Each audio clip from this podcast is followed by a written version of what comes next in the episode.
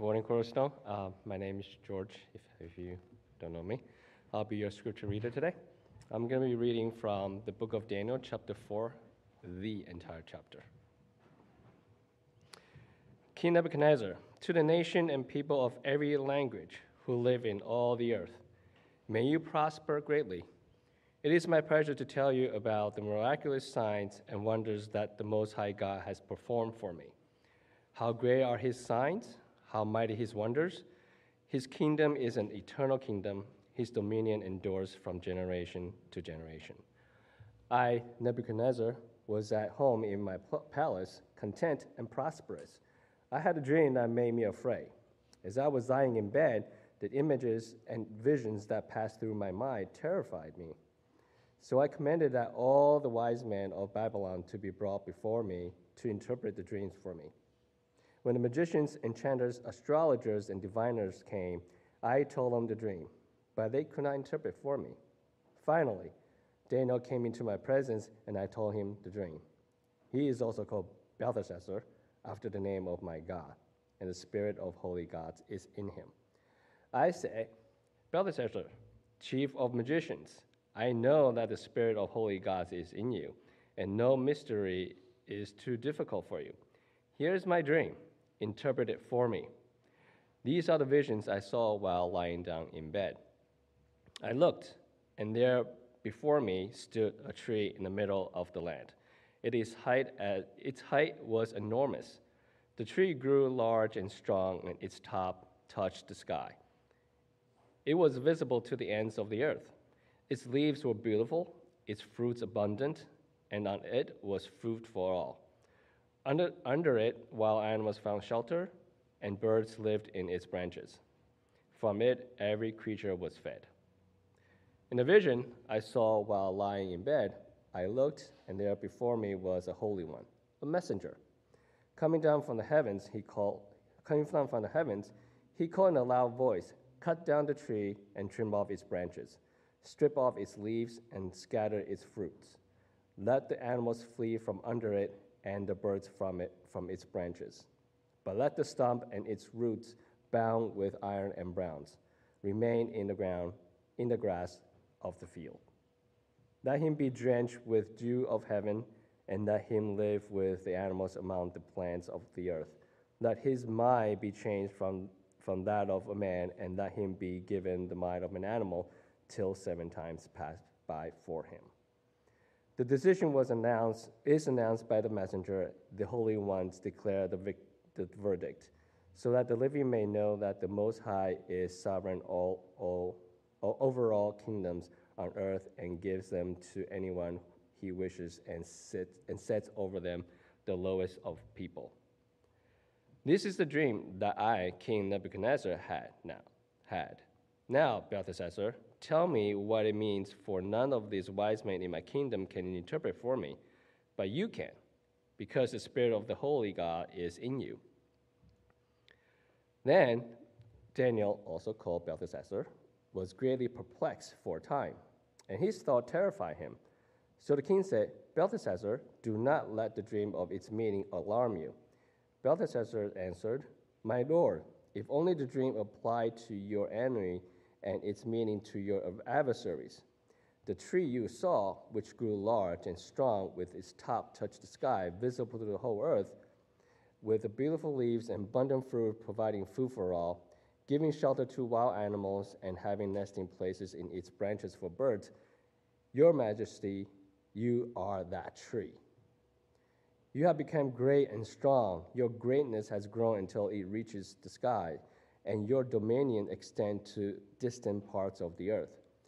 Your majesty saw a holy one, a messenger, coming down from heaven and saying, Cut down that tree and destroy it.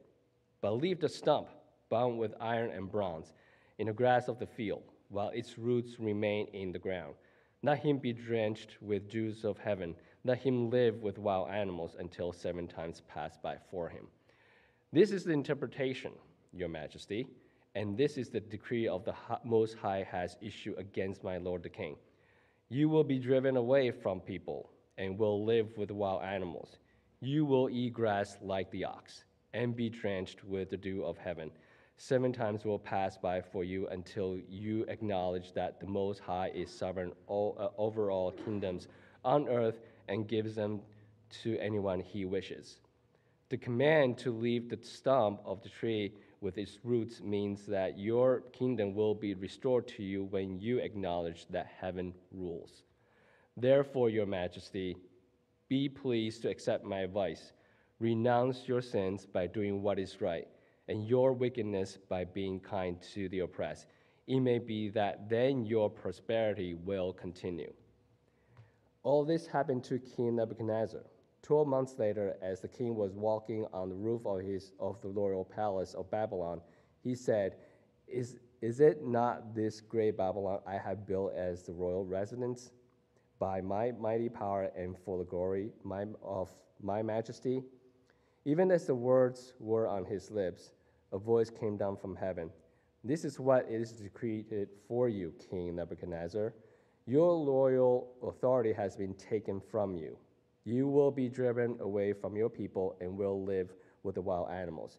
You will eat grass like the ox. Seven times will pass by for you until you acknowledge that Most High is sovereign over all kingdoms on earth and gives them to anyone he wishes. Immediately, what had been said about Nebuchadnezzar was fulfilled. He was driven away from, from people and ate grass like the ox. His body was drenched with dew of heaven until his hair grew like the feathers of an eagle and his nails like the claws of a bird. At the end of the time, I, Nebuchadnezzar, raised my eyes toward heaven, and my sanity was restored. Then I praised the Most High. I honored and glorified him who lives forever. His dominion is an eternal dominion.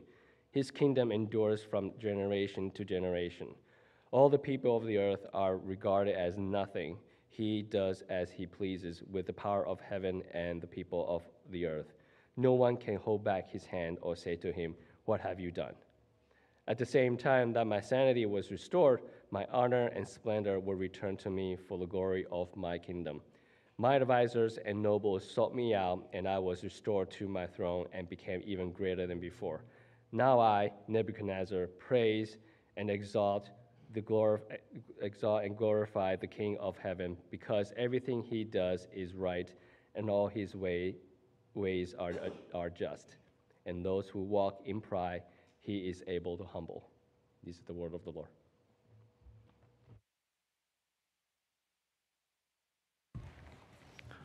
Thank you, George. yeah, his tongue tired. Pride comes before the fall. If you could go ahead. Yeah, there we go. The slides. Have you ever heard that before? No? Okay. Some of us, I bet, have. Anybody here have heard of it before?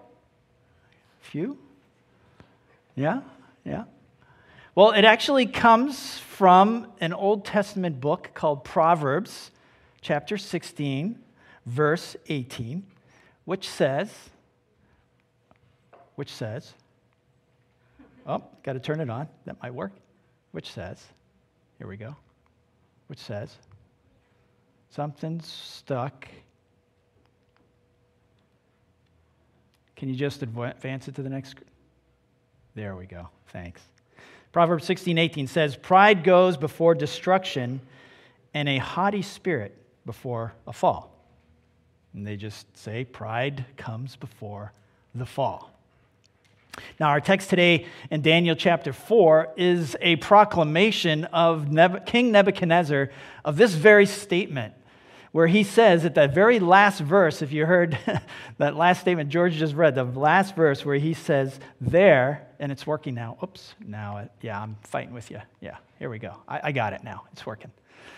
Uh, now I, Nebuchadnezzar, praise and exalt the glor- and glorify the King of heaven because everything he does is right and all his ways are just and those who walk in pride, he is able to humble, even if he is the king of the most powerful nation on the world at that time.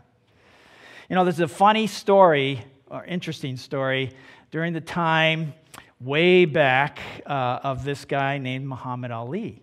Oh, now it's not working. All right, A lot of technical difficulties today. Okay, so Muhammad Ali, uh, he was the heavyweight world champion boxer of the world during this time when this story takes place. And the story is he gets on an airplane, and as the airplane is taxiing down the runway, he uh, is in his seat, and the, the flight attendant walks by and notices that Muhammad Ali is not wearing his seatbelt. So she naturally says, Oh, uh, could you please put on your seatbelt, sir?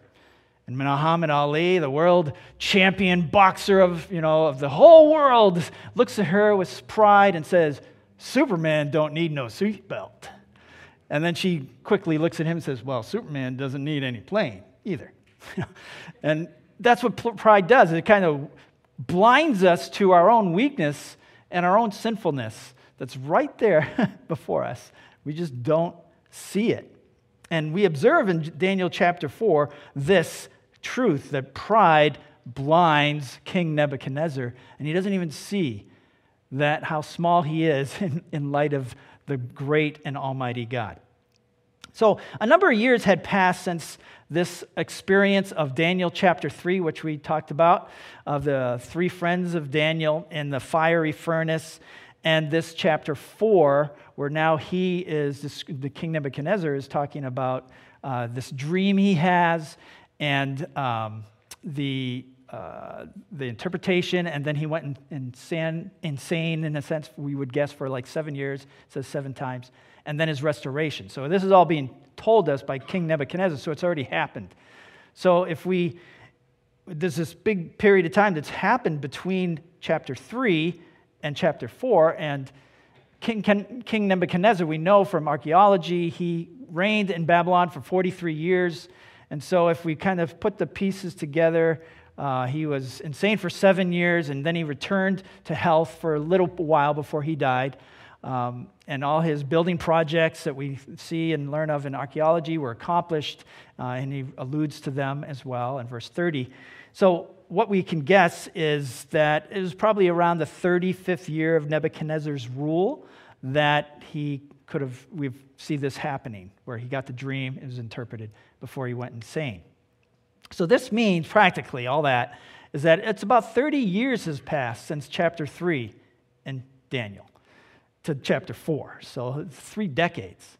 Uh, I mean, how many of you here are older than three decades? Oh, don't raise your hands, okay? That's kind of a maybe an inappropriate question. But in Daniel chapter 1, just a little review, we saw that Daniel and his friends were taken from Jerusalem, the Jewish nation of Israel, and forced and exiled into Babylon, and they were forced to be into the service of the king. And we learned there that they were faithful to God to follow his commands despite what was being put on them, and God honored that. And so they stood out among all the other trainees. They were way above in their, their giftedness, and so God honored that. And then in chapter 2, God revealed uh, King Nebuchadnezzar's dream to Daniel and his friends, because if you remember, the king had this dream, another dream, but he wouldn't tell anybody what it was. He said, No, you got to tell me what I dreamt. And all his wise men said, That's impossible. Nobody's ever asked that. You tell us the dream, then we'll tell you the interpretation. But then God revealed the dream to Daniel and his friends and brought glory to himself again. And then in chapter 3, the story was about Daniel and his three friends, Shadrach, Meshach, and Abednego. Actually, Daniel wasn't in the picture then. It was just about his three friends in the fiery furnace and how God saved them from burning alive in this blazing furnace. So that was chapter 3. And so we're, we're here in chapter 4 now.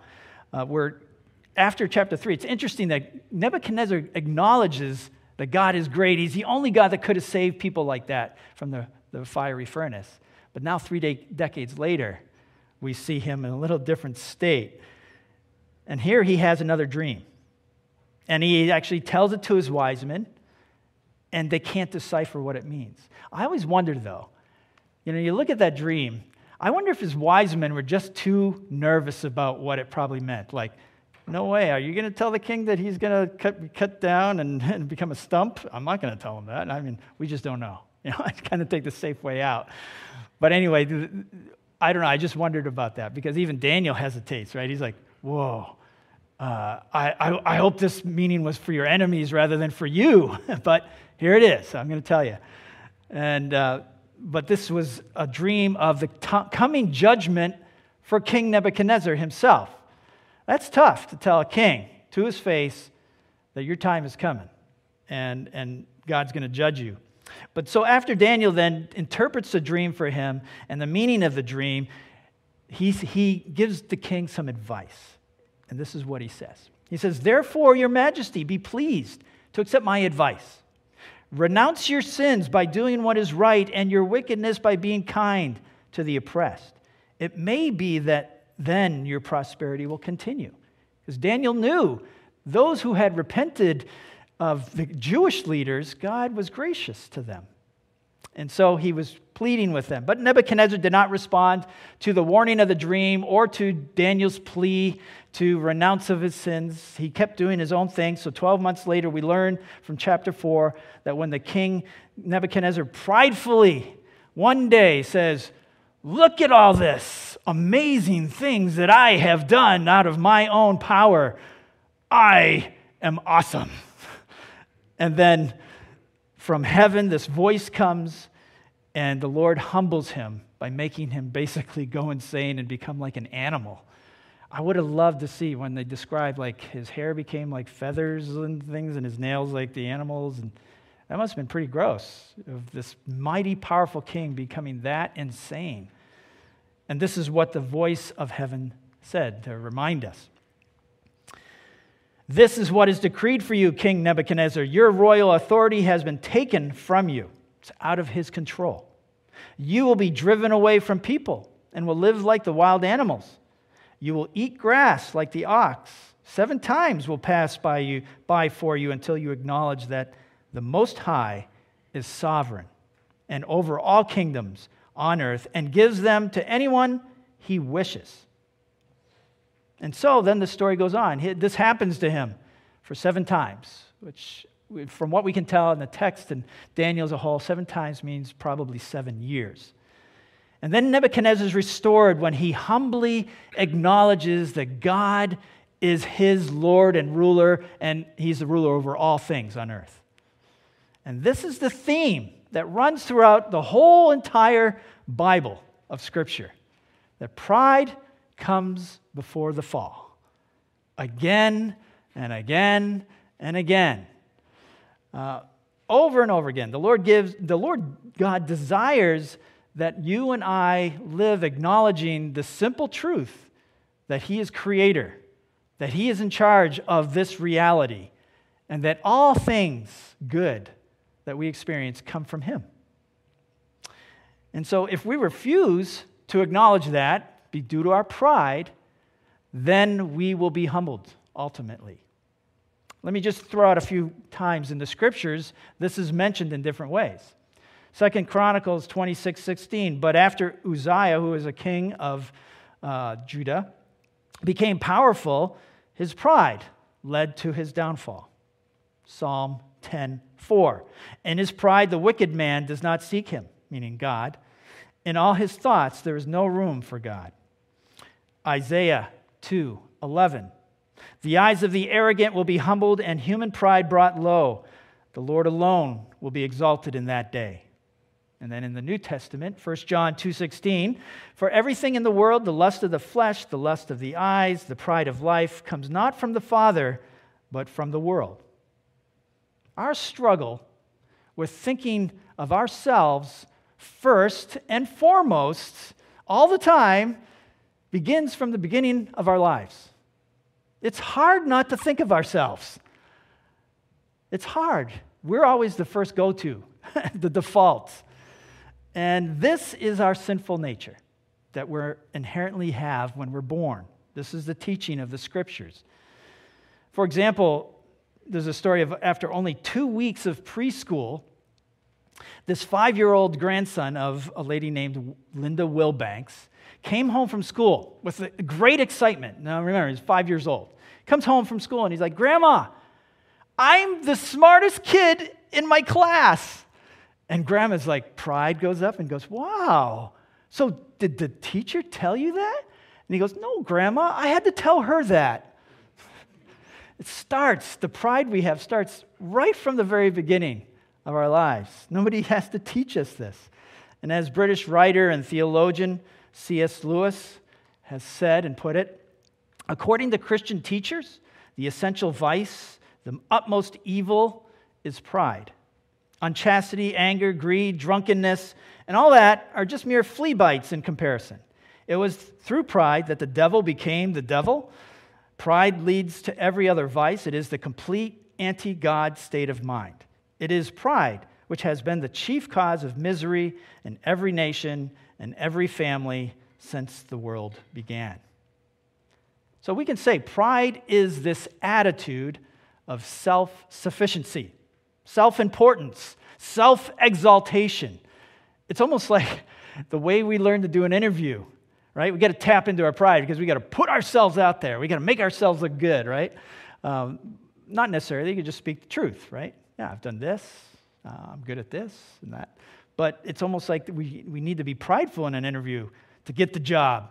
And we may actually think that, you know, I don't really think that I'm more important than God, right? I don't think that. But if you look at our actions and our decisions, they may speak otherwise. That we are actually thinking we're more important than God. And if our pride actually causes us to exalt ourselves, uh, we are painting a target on our back for God to say, I think that person needs to be brought low a little bit, humbled in some way.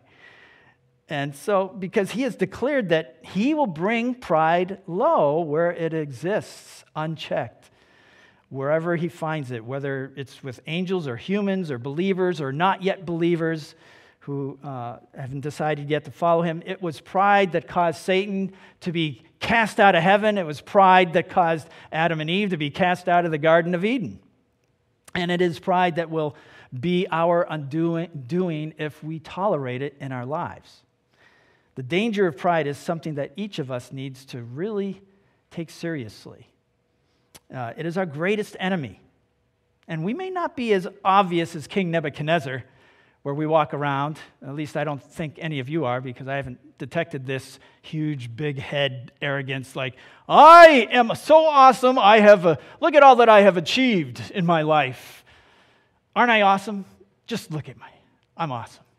No, nobody's like that. Our pride may show up in a much more indirect uh, way in our lives, in our families, with our friends, um, such as uh, simply in the fact that a lot of us may not ask for help. We don't like to ask for help because of our pride. We don't want to admit that we can't solve this problem. I mean, there's nothing wrong, get, don't get me wrong, there's nothing wrong with trying to approach problems ourselves and try to solve it ourselves at first. But there's a lot of times in things in life we can't do ourselves, we can't figure it out ourselves, and so we need to ask others for help.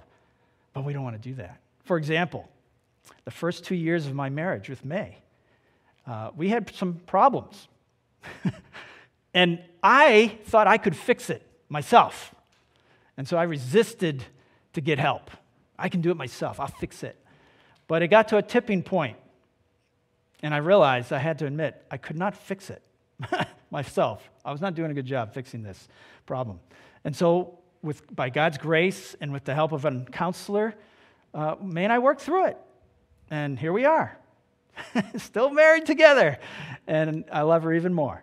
And so, you need that pride was the resistance that I said, No, I can do it myself. I don't need help. I can do it. Because it's just this inner pride.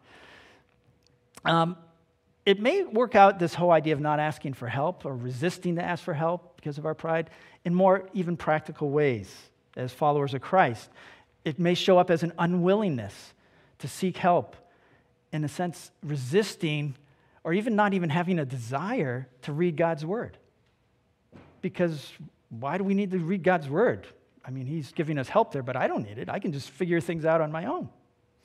Or it may just, we resist praying to the Lord because prayer is, again, realizing, acknowledging at that moment that I am dependent on you, Lord God, and I need your help. So if we resist reading God's word or we resist this habit of prayer, that is a sign of our pride. Uh, or seeking opportunities to study. You know, these little short periods where there's times where we can study God's word with other believers. We feel we can live on our own wisdom. We can figure things out on ourselves. We don't need God's guidance practically. We may say we do, but we don't actually show it in the decisions of our life. There's another um, way that pride works in us, and that is that, oh boy, it's stuck again. Hey, there we go. It blinds us from seeing the truth about ourselves, from seeing the truth in relation to us. You know, chances are good that most of us are not sitting here today saying, yeah, I, am prideful. I, I see the pride in my life. No, it's hard to see. It's easy to see the pride in other people because it really annoys us, but it's hard to see the pride in our own lives and the way it shows up. It's, it's difficult. And C.S. Lewis, actually, who I mentioned before and quoted, uh, suggests a couple ways of detecting if pride is evident in our lives. And first is funny. It's kind of, we believe we are sufficiently humble. Yeah, I'm humble. And, and, and that in itself is evidence of pride. It's kind of like the story of the employee that was actually awarded for being the humblest employee of this large company. And, you know, it's a great honor. And so he, but they had to take the award away the next day because he pinned it to his shirt and wore it to work to show it off to everybody. So, yeah, it's like we get take pride in our humility. I'm so humble, you know. Just follow my example. I'm super humble, you know. Uh, that's a sign of pride. Um, the second one is that we ask, oh, let's try it again. It's stuck again. We need to ask ourselves Am I deeply disturbed when I receive an insult? I mean, deeply disturbed. When I, somebody insults me or criticizes me or maybe doesn't take notice of me or maybe um, they think they're better than I am or actually they are better and they show off that they're better than I am? Am I deeply disturbed by this? Like it just shakes my world? That's evidence of pride. Uh, pride is tricky, and we need to recognize it only by going to the Lord and again asking for his help to reveal where the pride is in our life and then renounce it and, and give it over to him. The third way which is an interesting way, is go to the people that you live with or work with and ask them to point out areas in your life where they think you might be a little bit arrogant or prideful or self focused in some way. And you might be surprised at what they say since you've given them the freedom to speak freely about you and what they observe. So, this is all from C.S. Lewis. You know, there's a danger as well in spiritual pride. And so think of this if it applies to you, or I will it applies to me, is if you ever thought, like, well, at least I'm not as bad as they are. Spiritual pride. It's, it's this spiritual comparison. And no matter which way it goes, it's evidence of our spiritual pride. I'm better than him, or he's much better than I am, you know, in the sense of walking with the Lord or whatever it is in that spiritual sense. Pride is self importance, meaning that we become the focus and the standard that we compare everybody else to. We've taken God and we've replaced ourselves as the measurement standard. So it's me and he's better than I am. Or I am better than he is. It's always about me. I'm the standard that I'm comparing the, everybody else to. That's evidence of pride.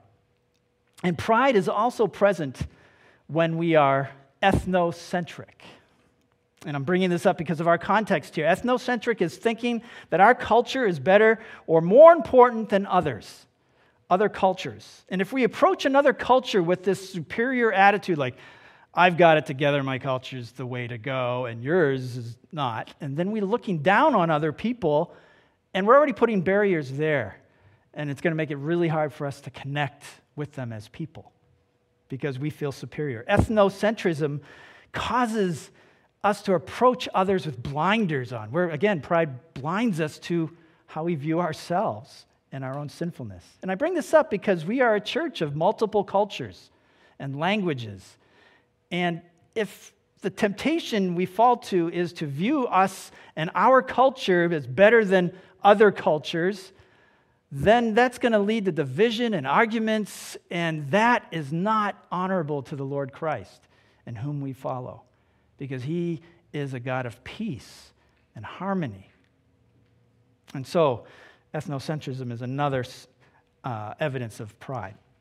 Now, while the Lord brings down the prideful, he also says he upholds the humble. And God said in Isaiah 66 2, uh, These are the ones I look on with favor, those who are humble and contrite in spirit, and who tremble at my word. So, this is key. Humility is having the right view of ourself and others in relation to God and who He is, and acting accordingly. There's that acting part that ties in. Let me say that again. Humility is having the right view of ourself in relation to God, and also the right view of others in relation to God, and then acting accordingly. And what is the right view of ourselves? Well, we are God's creatures. He created us. We are small. We are finite. Uh, we are dependent on Him. We're limited in intelligence and ability, prone to sin, and we will soon die at some point. We're all going to die, and we're going to face God's judgment. That's the reality. But there's also, we are God's children through faith in Jesus. We are created, we're loved, we're redeemed by God's grace, and it's not based on anything that we have done or earned, but only because of what Christ Jesus has done for us. And we are gifted by God with certain unique gifts and abilities and resources and advantages, which are to be used for His glory, not our own. And as 1 Corinthians 4 7, whoops, there we go, says, What do you have that you did not receive? If then you received it, why do you boast as if you did not receive it? Like it's of you. So that's what King Nebuchadnezzar said, right? Look at the great, awesome things that I have accomplished by my own power. And God said, Yeah, you can do anything like that unless I gave you that power, put you in that position at the right time, you know. Everything was from Him. You know, there's a story of two women in Shanghai who were discussing this issue of pride. They were believers. And they were at the time of, in the history of Hudson Taylor. He was alive and he was a great missionary in China. And so they were talking about this issue of pride and they said, wow, I wonder how if Hudson Taylor, our missionary Taylor, has ever been tempted to pride because of all his great accomplishments that he's done at this point in his life. And so they, they knew his wife, Maria, and they asked her about it. And then Maria said, Well, I'll ask him. We'll find out. That's a good question. So she went to Hudson Taylor and she asked him, Have you ever been tempted to be proudful about? And he said, Proudful? What, about what? And she says, About all the things that you've accomplished, what, that you've done. And he said, I didn't do anything. Well, I, I never thought that I did anything. And see, that's humility. He always he saw anything that was done was because the Lord ordained it. And he was just God's tool. True humility is our greatest friend. It increases our hunger for God because we know we have to depend on Him. And then the good things will come through us if He ordains that to happen. It opens our hearts to His Spirit. It leads to an intimacy with the Lord God Himself because we are acknowledging who we are in relation to Him. Humility spreads, in a sense, the aroma of Christ to whoever we encounter. But developing this attitude, this identity, this way of humility before God is gradual. It doesn't happen overnight. It's like, in a sense, peeling an onion. You peel off one layer and then there's another layer there. But gradually, we're making progress, right? If you've ever done it, you eventually get it smaller and smaller. And that's how humility is. It eventually seeps into our souls when we seek to humble ourselves before the Lord. But it requires us to do this by daily, deliberate choices in dependence on the Lord and how we live. And then it'll take root in our souls. And as the Lord God said to his people in Second Chronicles, if my people who are called by my name will humble themselves and pray and seek my face and turn from their wicked ways, meaning obey, then I will hear, your, uh, hear you from heaven. I will forgive your, their sin and I will heal their land. Pride comes before the fall. Pride is a universal human problem. You have it, I have it. It's the root of our sin. We put ourselves above God, we say we don't need Him. Everyone suffers from it to some degree, and when we have exalted ourselves in pride, God does not want to punish us. He already punished His Son on our behalf. He wants to restore us and reach His hand out to us and lift us up in humility as we acknowledge Him. He says again and again in Scripture, Humble yourselves, and I will exalt you. In a sense, trust me. But if you continue to put yourself before me, I will pop that bubble. now, it's not a punishment, it's a discipline. He's going to remind us of the reality of things. you are not in control, and I am in control. You see, humility, basically, brothers and sisters, is knowing that we are God's children and that He is our loving Father who is sovereign over all things and, and everything is ordained by His decision. Even the bad things He allows to happen to you and me. And He, in His amazing ability, can work His good through it if we could only trust Him and humble ourselves. Let's pray.